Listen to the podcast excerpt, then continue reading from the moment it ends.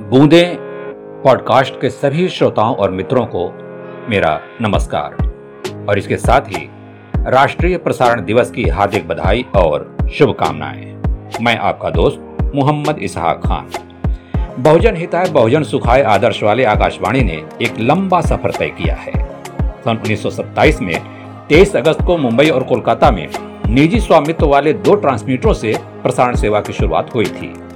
सन 1930 में इन ट्रांसमीटरों को सरकार ने अपने अधीन कर लिया, फिर इसे भारतीय प्रसारण सेवा का नाम देकर संचालन शुरू कर दिया।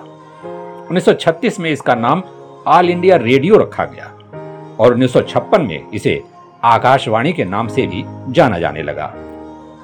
अपने देश में लगभग निन्यानवे प्रतिशत आबादी तक आकाशवाणी की पहुँच है और अगर क्षेत्रफल की बात करें तो ये लगभग बानवे प्रतिशत तक इसकी पहुँच है। सूचना, शिक्षा और मनोरंजन का एकमात्र साधन रहा है ये आकाशवाणी। मुख्य प्रसारण केंद्रों के अलावा देश के हर प्रांत में अनेक अनेक क्षेत्रीय केंद्र हैं, जहाँ से केंद्रीय सूचना, शिक्षा और मनोरंजन के साथ साथ स्थानीय बोली और भाषा में कार्यक्रम प्रसारित होते हैं, जिसका भरपूर लाभ स्थानीय लोगों को मिलता है। लोग आकाशवाणी के कार्यक्रमों को बहुत ही भरोसे और विश्वास के साथ सुनते हैं। आकाशवाणी से प्रसारित समाचारों पर आज भी सबसे अधिक भरोसा करते हैं। आज की तारीख में भारत का लोक सेवा प्रसारक, प्रसार भारती दुनिया के सबसे बड़े प्रसारण संगठनों में से एक है। देश भर में प्रसार भारती के 470 प्रसारण केंद्र हैं। आकाशवाणी मूल रूप से 23 भाषाओं और लगभग 180 बोलियों में कार्यक्रम प्रसारित करता है। इधर प्रधानमंत्री महोदय द्वारा प्रस्तुत मन की बात कार्यक्रम ने एक बार फिर रेडियो को जन जन तक पहुँचा दिया। इस कार्यक्रम में देश के आंतरिक और सुदूर गाँवों कस्बों की बात, वहाँ की उपलब्धि और उससे जुड़े लोगों को एक पहचान देते हुए उन्हें सम्मानित करना प्रधानमंत्री की लोकप्रियता में चार चाँद लगा रहा है। मुझे आकाशवाणी दिल्ली से जुड़ने का सौभाग्य प्राप्त हुआ। मैंने अपना पहला कार्यक्रम दोस्तों युवाणी अनुभाग में 22 अक्टूबर 1988 को एक वार्ता के रूप में प्रस्तुत किया था। शीर्षक था मेरे लिए मेरा देश। बोलते हुए मेहमानों, कलाकारों को ध्यान से सुनता मैं, काम करते लोगों को देखता, कंसोल फेडर्स को देखता, वैल्यूम और संकेतक सुइयों को देखता, संपादन तकनीक और तरीकों को समझता, इस प्रकार सब कुछ समझने में, अपने उच्चारण और व्याकरण ठीक करने में अगर मैं कहूँ तो मुझे सालों लगे। कार्यक्रम अधिकारी और कार्यक्रम से जुड़े अन्य लोग मुझसे छोटे मोटे काम कराने लगे। उनकी ये टहल करने में मुझे अच्छा लगता और सीखने का अवसर भी मिलता। धीरे धीरे कार्यक्रम बनाने में मैं पारंगत होता गया। सन उन्नीस सौ में तो मैं स्वतंत्र रूप से कार्यक्रम बनाने लगा। प्रस्तुति के साथ साथ कार्यक्रम निर्माण के लिए भी मेरी बुकिंग शुरू हो गई। आकाशवाणी में उन दिनों बहुत सारे अनुभाग थे। ये वाणी, दिल्ली ए, दिल्ली बी, जो बाद में इंद्रप्रस्थ और राजधानी अनुभाग हो गए।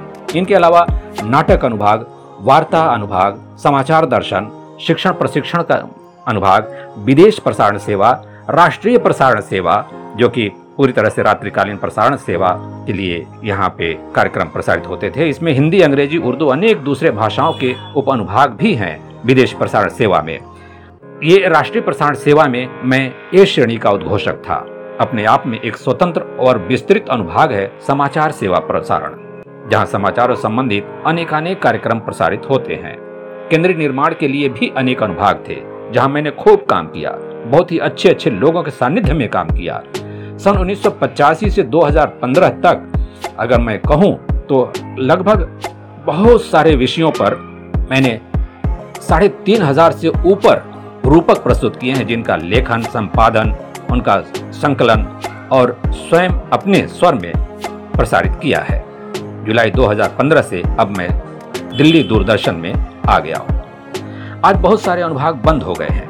कार्यक्रमों के निर्माण बंद हो गए हैं। इतना ही नहीं, देश के अनेक क्षेत्रीय केंद्र सुविधा और संसाधन के अभाव में बंद हो रहे हैं। उन केंद्रों के अपने कर्मचारी आवास भी हैं, जो कर्मचारियों के अभाव में खंडहर में तब्दील हो रहे हैं। स्थानीय कर्मी अपने निजी आवास में रहते हैं। क्षेत्रीय केंद्रों के बंद होने से अनेक कैजुअल कर्मी, जिनमें कलाकार और संगीतकार, गायक, गवैये, उद्घोषक थे, सब बेरोजगार हो गए हैं। स्थानीय लोग अपनी बोली भाषा में कार्यक्रम सुनने को तरस जा रहे हैं। इस ओर शीघ्र ध्यान देने की आवश्यकता है। इसी में राष्ट्रीय प्रसारण दिवस की सार्थकता भी है। हमारे बूंदे पॉडकास्ट पर और भी अच्छे अच्छे कार्यक्रम सुनने के लिए दिए गए लिंक पर ज़रूर संपर्क करें। धन्यवाद।